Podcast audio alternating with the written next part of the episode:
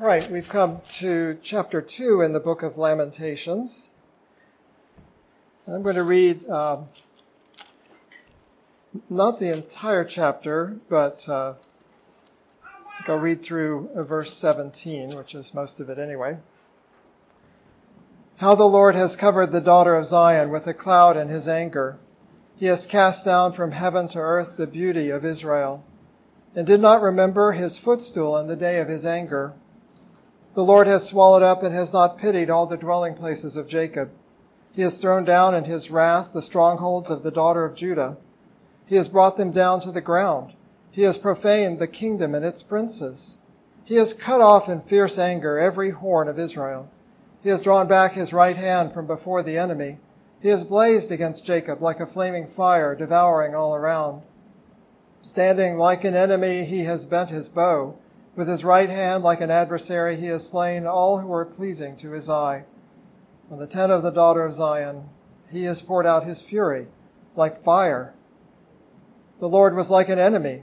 He has swallowed up Israel. He has swallowed up all her palaces. He has destroyed her strongholds and has increased mourning and lamentation in the daughter of Judah. He has done violence to his tabernacle as if it were a garden.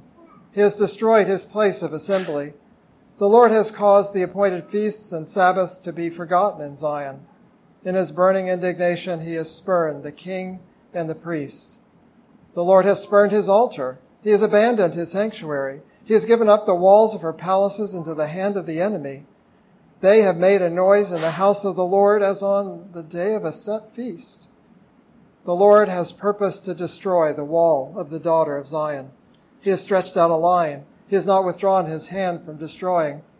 Therefore he has caused the rampart and wall to lament.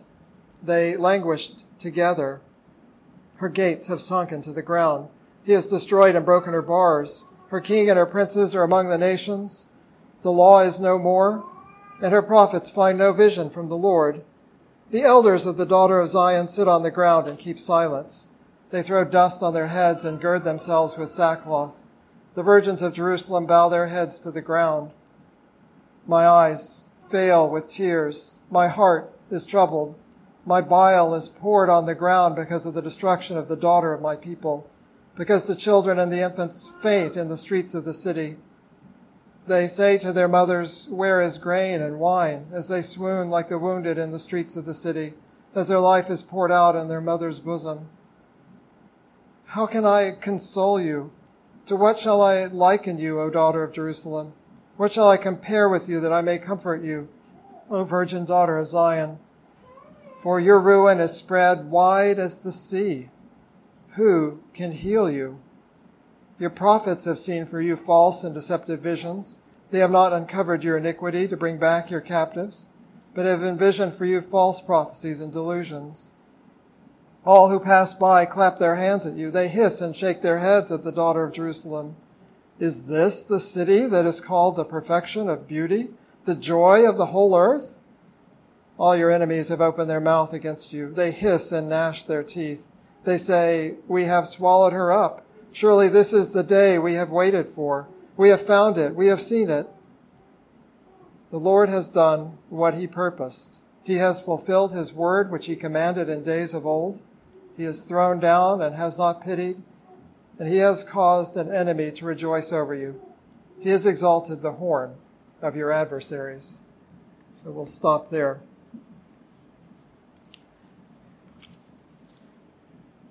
So, Lamentations chapter 2, as you no doubt noticed from the reading, emphasizes uh, the Lord as the agent in the suffering of the people.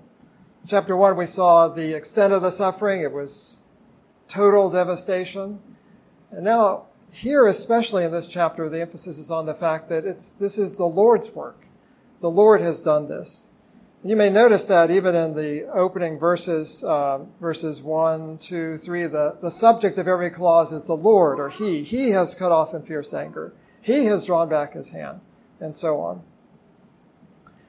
Now, when you see things like that, and this is the introduction, you know, before you say, well, whoa, wait a second, that's, uh, that's maybe too hard to take, uh, we should keep in mind God's covenant relationship with his people.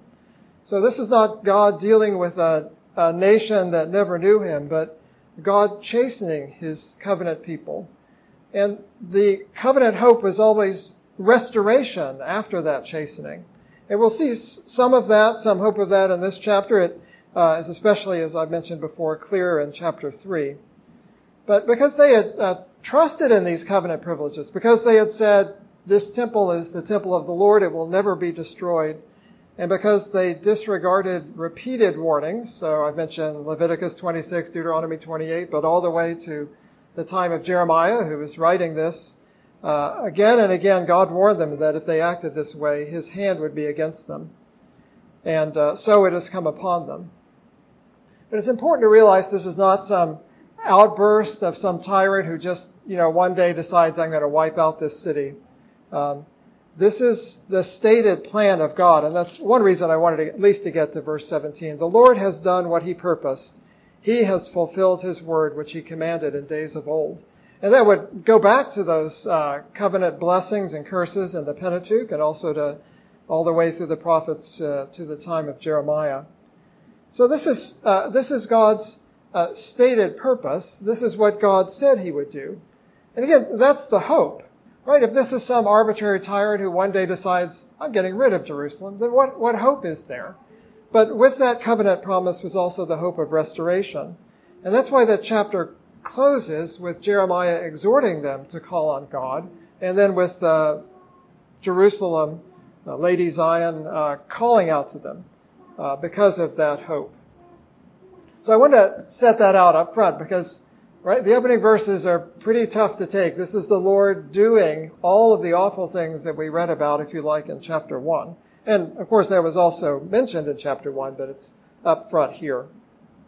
Let me make a couple of other comments just about the uh, chapter as a whole in terms of its structure. Um, so, the chapter is an acrostic, just like chapter 1, so there's a different letter of the Hebrew alphabet for the first uh, first word of each of the verses. Uh, so going all the way through the alphabet that way. Uh, in terms of who's uh, speaking, uh, the narrator, so you can think of the prophet Jeremiah, but taking on the one who has observed this scene, speaks in almost the entire chapter. So that last chapter was split evenly between uh, the narrator and Lady Zion, but here uh, he speaks all the way in verses through verses 1 through 19. It's interesting, there's a shift in the middle. He starts speaking in the first person about his own sorrow, and he actually addresses Lady Zion, which is maybe breaking the boundaries what a narrator would normally do, but that's, uh, that lends uh, uh, to the dynamic of the chapter. And then the, the last verses, as I mentioned, uh, verses 20 through 22, are the prayer. Uh, after he exhorts them to pray, the, the people pray to God. Uh, one other note about this is this idea of uh, bracketing, inclusio is the technical word, but the first verse and the last verse both refer to the day of the Lord's anger. You can see that in the verse uh, 1 of chapter 2. He did this in the day of his anger. This idea of the day of the Lord, which you can see in the prophets, was in chapter 1, but there's only so much you can talk about. So it's especially prominent here in that it, it brackets the whole chapter. It's the day of his anger, not not the Babylonians just doing their thing, although we'll come back to that, but it's the day of the Lord's anger. Okay, so that's the uh, introduction, and I, I want to make uh, a comment here in connection with that uh, because one of the things that we're about to see is a repeated reference to the Lord acting as an enemy. Okay, and that's connected with what we just talked about. God is the one who does this, so God appears as an enemy. And you can see that, uh, for example, in uh, verse 4 at the beginning. Standing like an enemy, he has bent his bow. So there's a question, is God our enemy? And Matthew Henry in this uh, quotation, I think, uh, really brings out the very helpfully what's going on here. He says God is not really an enemy to his people. No, not when he is angry with them and corrects them in anger. And he gives an illustration. We may be sorely displeased against our dearest friends and relations, whom yet we are far from having an enmity to. But sometimes he, that is God, is as an enemy to them, when all his providences concerning them seem in outward appearance to have a tendency to their ruin, when everything made against them and nothing for them. That's a very helpful understanding. Uh, again and again, the, the chapter says the Lord was as an enemy. But when we're going through trials, and this is a very important thing for us to keep in mind, when we're going through trials or seeing the church going through suffering, God is not actually an enemy. It may, it may seem that way, uh, but God has a good end. God will accomplish his purpose. And I think uh, that reflection of Matthew Henry is really helpful for us as we think about the chapter. Okay, so that was kind of a long introduction. Of course, I can always blame that we started late, so I can go late today. What does it matter? Any any thoughts on the introduction? Comments so far? Okay, so um, there's the always basic outline. So the introduction uh, for this main section, which is verses uh, one uh, through ten, main in the sense it, it sets out this theme that we talked about. Uh, I gave the title "Cast Down from Heaven," which I'll try to explain. Uh, but then uh, verses oh, I see I didn't put down the verse divisions there. Verses 11 through 19 are these uh, tears, comfort, and exhortation that uh, express Jeremiah's concern for the people and their call that they should pray. And then the concluding part is the, the prayer uh, of the people. So let's think first about uh, cast down from heaven. And this is another thing that actually brackets the chapter. Both at the beginning and at the next to the last verse of the chapter, we've, we're on high on heaven, but we're cast down to earth. We're cast down to the ground. You can see that in verse 2 also. So again, this is the Lord's doing. And the, the picture is of God who's in destruction mode. Okay? God is doing all these things. He's destroying the temple. He's, he's crushing them. Uh, again and again, uh, God is acting to bring about the destruction that we've read about. But um, especially, I think, pointed here is the emphasis that God is doing this without pity. That's another thing that's repeated in these opening verses and actually later in the chapter. He spurns, he abandons, he casts them down. So that's the sense of the people after what they've uh, experienced in the destruction of Jerusalem.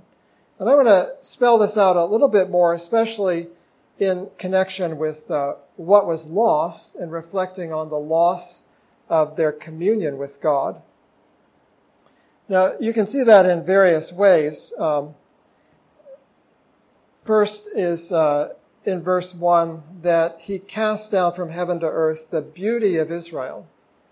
Now, there are various ways in which God uh, beautified the people, but I think in the context it has to do with the next clause, which is his footstool.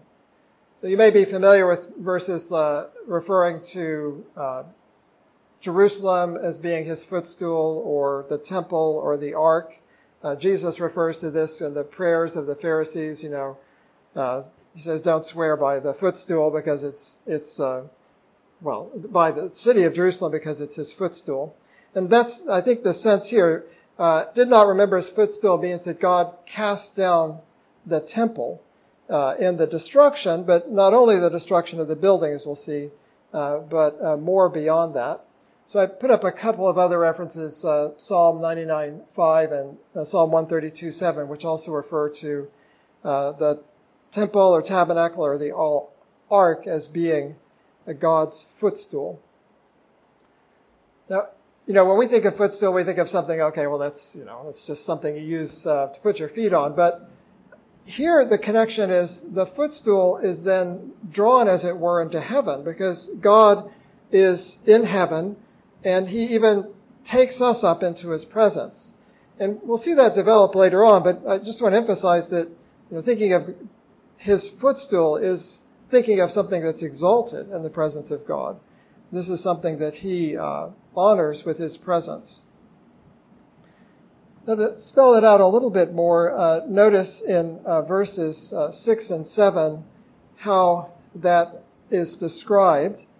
He has done violence to his, to his tabernacle as if it were a garden. Okay, so that's a little bit hard to understand. It's It's like, you know, in your back property, you've got this old shed, garden shed, and, and it, there's not very much to it. Um, that's what he's saying. The tabernacle, or the booth was like to God. He just goes out there and knocks it down. He just destroys it. And that's the way they see he treated the temple. Uh, but notice, go on in verse 6, he has destroyed the place of his place of assembly. This is where they gathered to worship him. The Lord has caused the appointed feasts and Sabbaths to be forgotten in Zion. In his burning indignation, he has spurned the king and the priest. So you get the sense that all that they had for communion with God is gone. Even the king was the Davidic king, who was closely allied to the worship of God. And of course, the reference to the priesthood then leads you on to the next verse. He spurned his altar, he abandoned his sanctuary, and uh, we mentioned before this uh, enjambment in verse 7 they made a noise in the house of the Lord as on the day of a set feast. Okay, all the people are here, but they're here to destroy the house of the Lord. So that those verses emphasize the cutting off of the system of worship and of their communion with God, which God has done. Um, if you read uh, further on, and I'm, I'm just highlighting this one aspect, there are other ways you can pick this out, but uh, notice at the end of verse 9, the law is no more, and her prophets find no vision from the Lord. Okay? So they have no connection with the revelation of God anymore. The law would be the revelation of God, which was written down, and was the responsibility of the, the priests and Levites to teach them. But those people are gone. And there was ongoing revelation, uh, but those prophets find no vision from the Lord. God has gone silent. So not only is the means of communion with God taken away, but the revelation that God gave is also taken away. I want to expand on this uh, one point in connection with the prophets finding no vision from the Lord, because there's uh, more to this than uh, you might expect just from seeing this. Uh, if you keep reading, you may be glad that some of these prophets aren't around anymore, but uh, we'll see what you think when we get there. So look at verse uh, 14. This is in uh, a later section, but it, it connects with this idea. Jeremiah says, Your prophets have seen for you false and deceptive visions. They have not uncovered your iniquity to bring back your captives, but have envisioned for you false prophecies and delusions. So interesting fact that uh, second word and the so the second line of uh, verse 14, false and deceptive visions. The word deceptive literally means whitewashed. So they used whitewash back then too. So these were visions uh, that were uh, covering over the way things really were, which is that God's judgment was going to come on them. Instead, they whitewashed the word from God so that it was uh, a deceptive thing. And how did they do that? Well, it says the next line, they have not uncovered your iniquity. If you're familiar with the any of the writings of the prophets uh, before this time. Uh, you can think of Jeremiah, for example. Uh, Jeremiah quotes the false prophets as saying, Peace, peace. And then Jeremiah says, When there is no peace. That's the kind of deceptive vision that they're talking about. And it's a, it's a terrible thing when your supposed revelation from God tells you everything's going to be fine. Go on in your sin. Uh, we're not going to talk about that. We're, we're going to talk about something more pleasant than your iniquity. We refuse to uncover that. Now, I wanted to bring this up in particular because uh, the people were complicit in this. Uh, there's uh, another verse I put up these two references in Jeremiah 6:14 is the peace, peace, but Jeremiah 5:31, my people love to have it so. In the context, it's referring to these false prophecies, and uh, they like it. Right? That's something that they enjoy, having whitewashed messages instead of what Jeremiah told them, for example. So I, I want to reflect then back on the significance of this. What does it mean that they were cast down from heaven? What was the significance of this? So I said it, this is uh, a remarkable thing because of the close connection God established between his people and himself so that they could be said to be in heaven and communing with him when they worshiped at his temple. His temple was his dwelling place. So they had fellowship with him. But they, they relied on that, right? That God would never destroy the temple, so we're free to act as we like as long as his temple is here. Uh, they trusted in their privileges they trusted in the means that were given, and so they refused to hear the word of the true prophets. And that's what's uh, then so disturbing about God, what God does. He says, in effect, if you don't want to hear my word, I'll take it away from you. Right? The, the law is no more, and we find no prophets anymore, no vision from the Lord that the prophets have. And so God in his anger in a sense, gives them what they wanted, which is they didn't want to hear him speak anymore. He gives them what they wanted in the sense that they were cast out of his presence, cast down from heaven. Now, this is a, a very uh, serious warning for our own day. This is a warning to churches against false preaching. You don't build a huge church by, by revealing people's iniquities. You'll do better if you cover their iniquities. Uh, you'll be more popular in your ministry. And that can happen in various ways. Uh, it can happen in uh, churches that are otherwise faithful. It's also a warning to us uh, not to take the means of grace for granted. This is what they did, and yet uh, God took it away from them because their living was inconsistent with their profession, because they uh, trusted in things that uh, instead of trusting in the Lord who gave them to him. I think uh, this quotation from, if I can get this right, uh, Matthew 11:23 is especially relevant, uh, relevant. More than one commentator brought this out. Uh, Matthew 11:23, Jesus says, "And you, Capernaum, who are, are exalted to heaven, will be brought down to Hades." For if the mighty works which were done in you had been done in Sodom, it would have remained until this day. So Capernaum had seen the mighty works of Christ even, and yet they had not believed. And John Trapp in his commentary says this, those that with Capernaum are lifted up to heaven in the abundance of means may be brought down to hell for an instance of divine vengeance. It's especially a warning for us in the New Testament church. We, Hebrews 12, we have when we assemble, we assemble in the presence of God. We are in heaven, uh, as it were.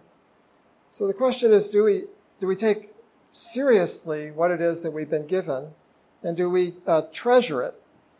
So, especially on this Lord's Day, do we treasure having a pastor who'll preach to us, except for the times when he's incapacitated? Uh, do, are we grateful for what God has given us?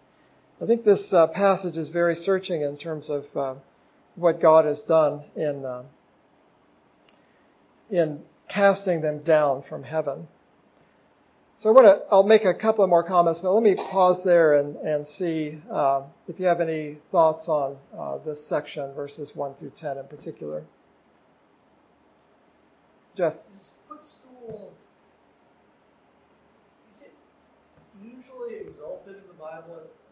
You just said a footstool. I would tend to think of that as being a lowly piece of furniture. Right, right, yeah. And I guess the image is since it's God's footstool is highly honored. Is that the... I think so. It's it's the idea that you don't have your body in one room and your feet in another, right? Right. So so they're in God's presence, even if only as footstool. They're only creatures, but even if only as as footstool. Yeah, yeah. Um, and I,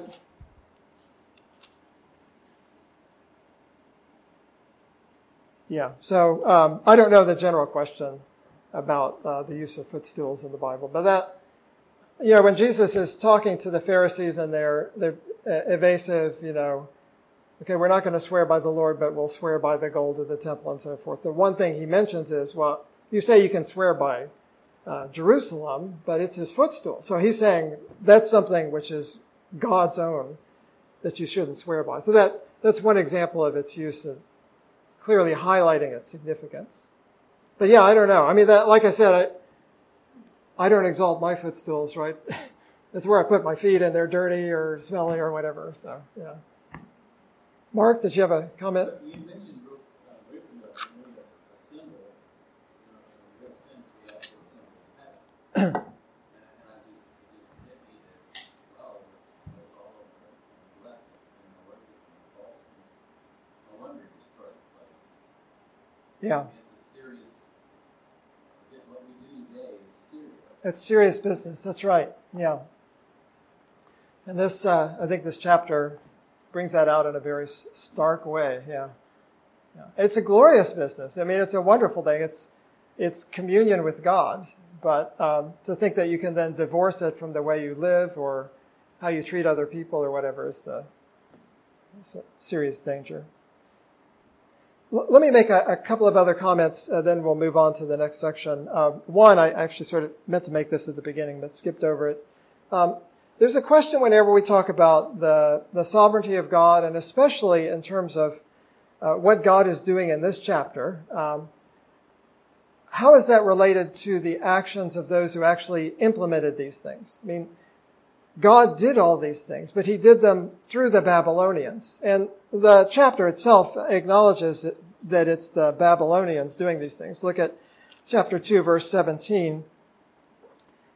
He has caused the enemy to rejoice over you. So that's just one example of what we saw uh, in the earlier in the first chapter, and uh, which we'll see elsewhere. So even though the emphasis here is on God doing these things, he he uses the enemy, okay? and he uses wicked people. Okay, right? This is, uh, I guess, to go back to the study in Habakkuk, right? This is Habakkuk's great, like, how can you do this? Uh, how can this happen? And yet, uh, the the Bible never brings those two into uh, contradiction with each other. God is righteous. God accomplishes his righteous judgments. And God uses uh, wicked people to do so.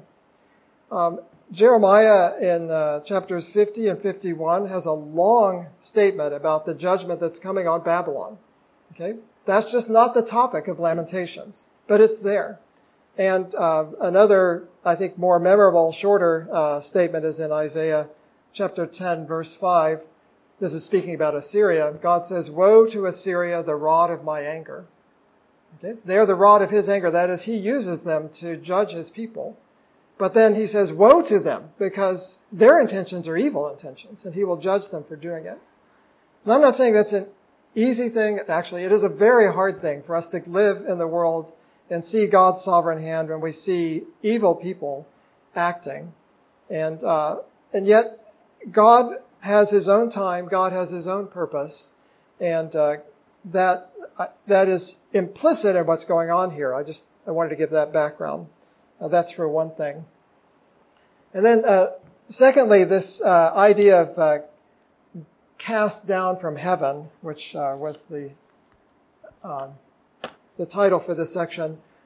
I, I don't have time to go through this. It's an interesting biblical motif. So uh, Satan is cast down from heaven. I put up a couple of references there. There are references in Isaiah and in Ezekiel where historically some in the church have seen this as the fall of, uh, of uh, Satan. Um, but with the reference to Eden, you can also think of the fall of mankind. Mankind, as it were, was in the presence of God in Eden and yet fell from it. Uh, so it's a it's an interesting theme to explore. Uh, it's also a remarkable thing that Jesus came down from heaven. He voluntarily came down from heaven to uh, suffer for us and to take our place. And so uh, he lifts us back into his presence. So if you want something further to explore, I put up some references there in Isaiah and Ezekiel and Luke, but it's uh, it's worth uh, thinking about. Okay, let, then let's go to the uh, next section, verses 11 through 19. So tears, comfort, and exhortation.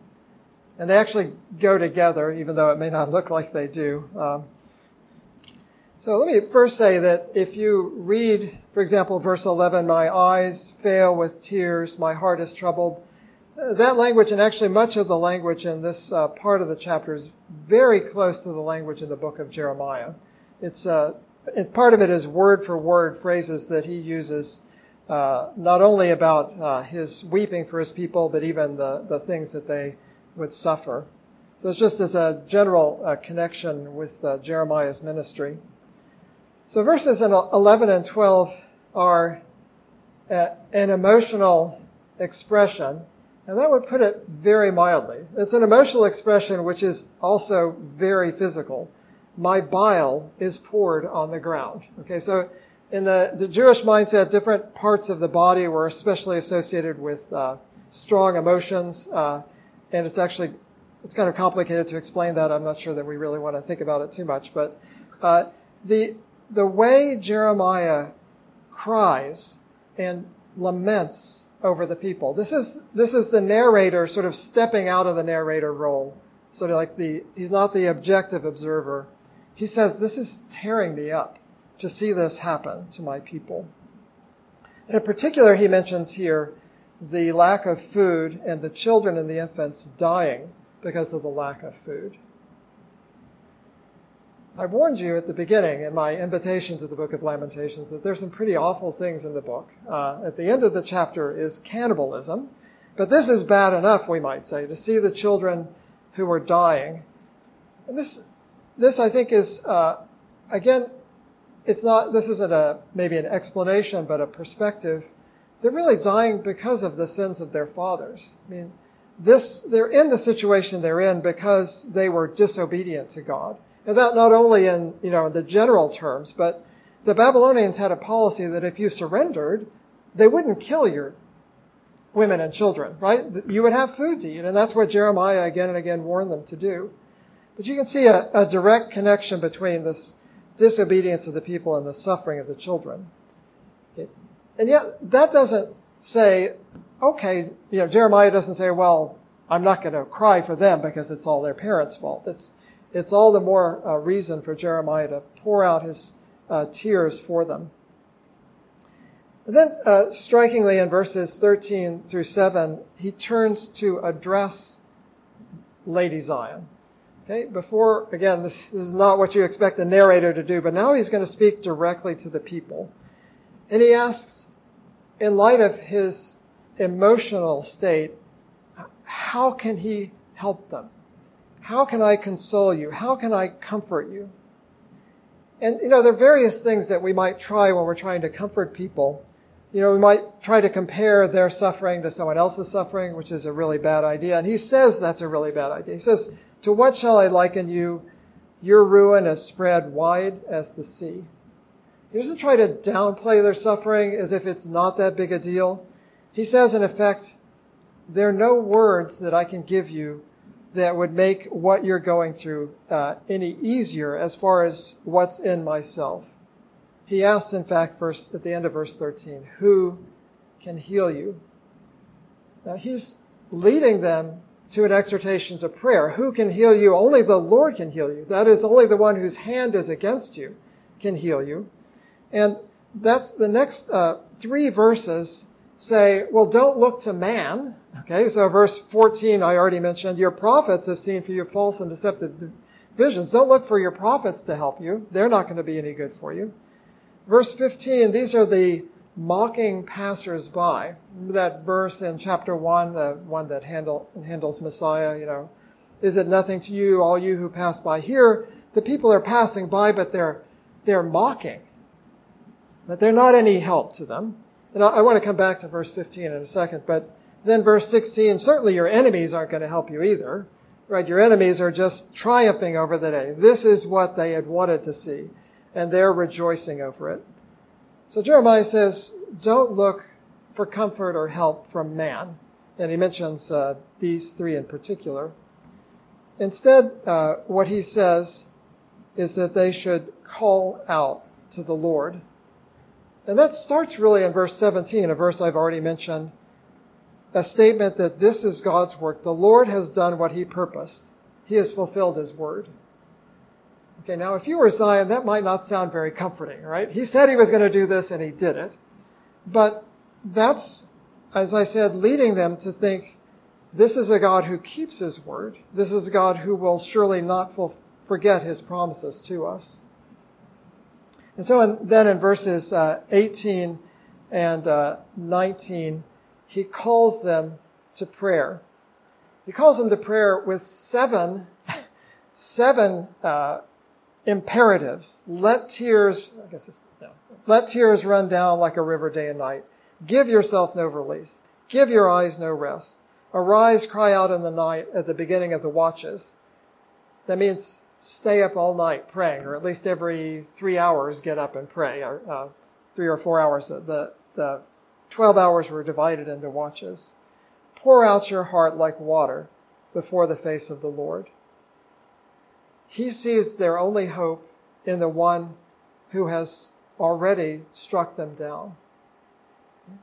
And this is, okay, this is not a natural reaction, right? You don't turn to the one who his hand is against you this way. But this is what uh, Lamentations teaches us. This is what the Psalms of Lament teach us also. In the darkest hour, the best way to find relief is to turn to the one whose hand is on you. And that turning to the, to him is an expression of faith.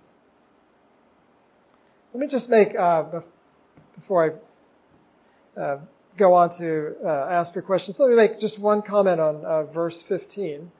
Uh, there are a couple of interesting things about verse 15. One is uh, the quotes from the Psalms that you may recognize at the end.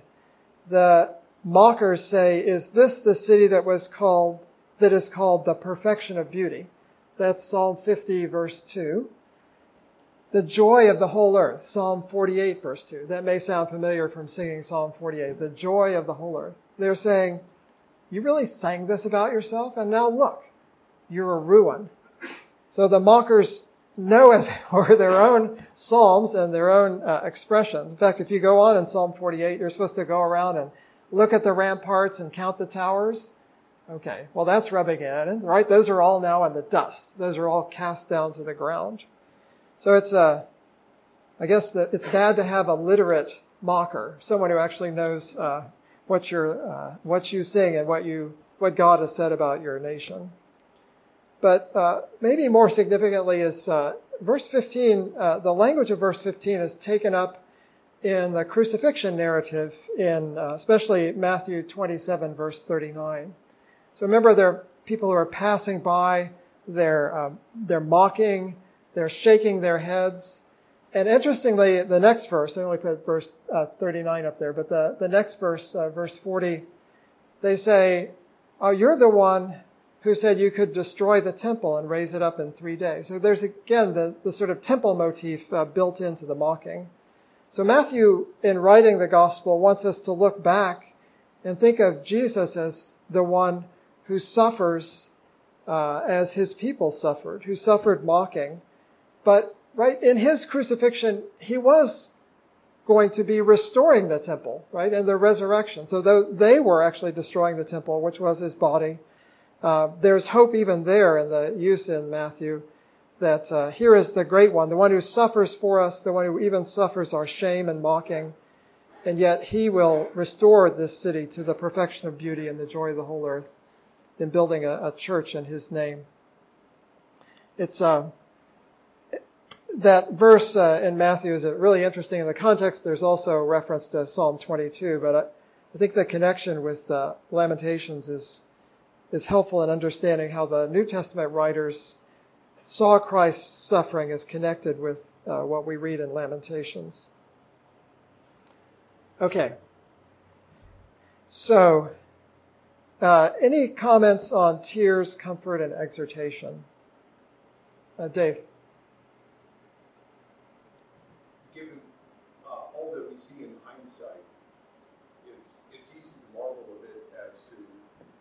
Uh, Dave. Yeah, yeah, right. Yeah. You look, those guys, come on, really? Right. How could you not see this? But when you when you're faced with a literate mocker who's coming after you, uh, it's not always easy to see uh, what is the truth. You've got competing prophets telling you things. Yeah. It, it's a it's a gift to have someone tell you the truth.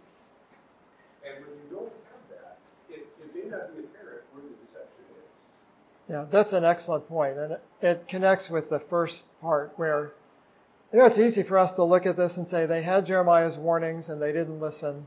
But when you're in the middle of it, there's some things you'd like to hear, and once you bought into them, there are lots of things you just can't hear anymore. You can't see. Um, yeah, that's. I mean, that's Jeremiah weeps for them for a reason. It's not. He says it's all your fault. It's a terrible thing to see, and it's a it's a warning to us also. Thank you. So I, I just want to make before we turn to the next section a comment. You know, how are we to comfort people who are suffering? Well, I wouldn't say, you know, Jeremiah is exactly a model in the sense that he doesn't, you know, he doesn't directly address their comforting. All he tells them about is everything they've gone through. But, but the ultimate referral to God as the one who's, who's able to comfort them, I think is the most uh, crucial part of this. And thinking of Christ who himself suffered these things and who knows our sorrows is a tremendous comfort as well. Okay, so let's, uh, in the last uh, part of the time we have, turn to uh, verses 20 through 22. I didn't, I didn't read uh, all the way to the end of the chapter. Uh, Lady Zion responds to uh, the narrator's exhortation. She turns to God in prayer. See, O Lord, and consider. So the prayer is doesn't contain the repentance and the confession that we saw in chapter one it's a different sort of prayer, but notice the connection with uh, their relationship at the second line of verse 20. To whom have you done this?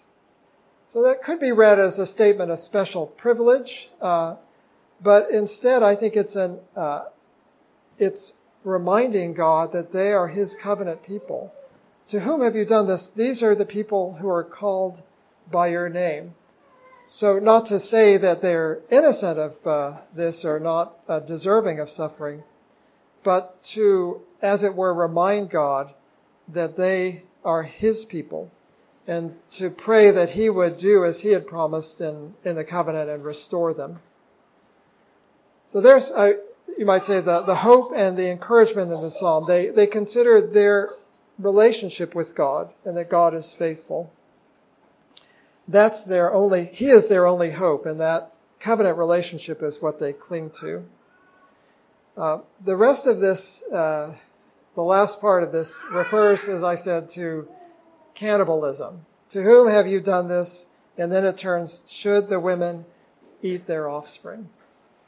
Okay. Uh, uh, this is not a pleasant subject. This was, again, part of the covenant curses that were proclaimed. This uh, happened at another time, at least one other time in the history of the nation. Uh, it's a terrible thing that has come on God's people. And uh, this cry to God doesn't say, as it were, everything's fine. It lays out before God the completeness of their suffering. And yet, uh, ultimately claiming that relationship they have with God.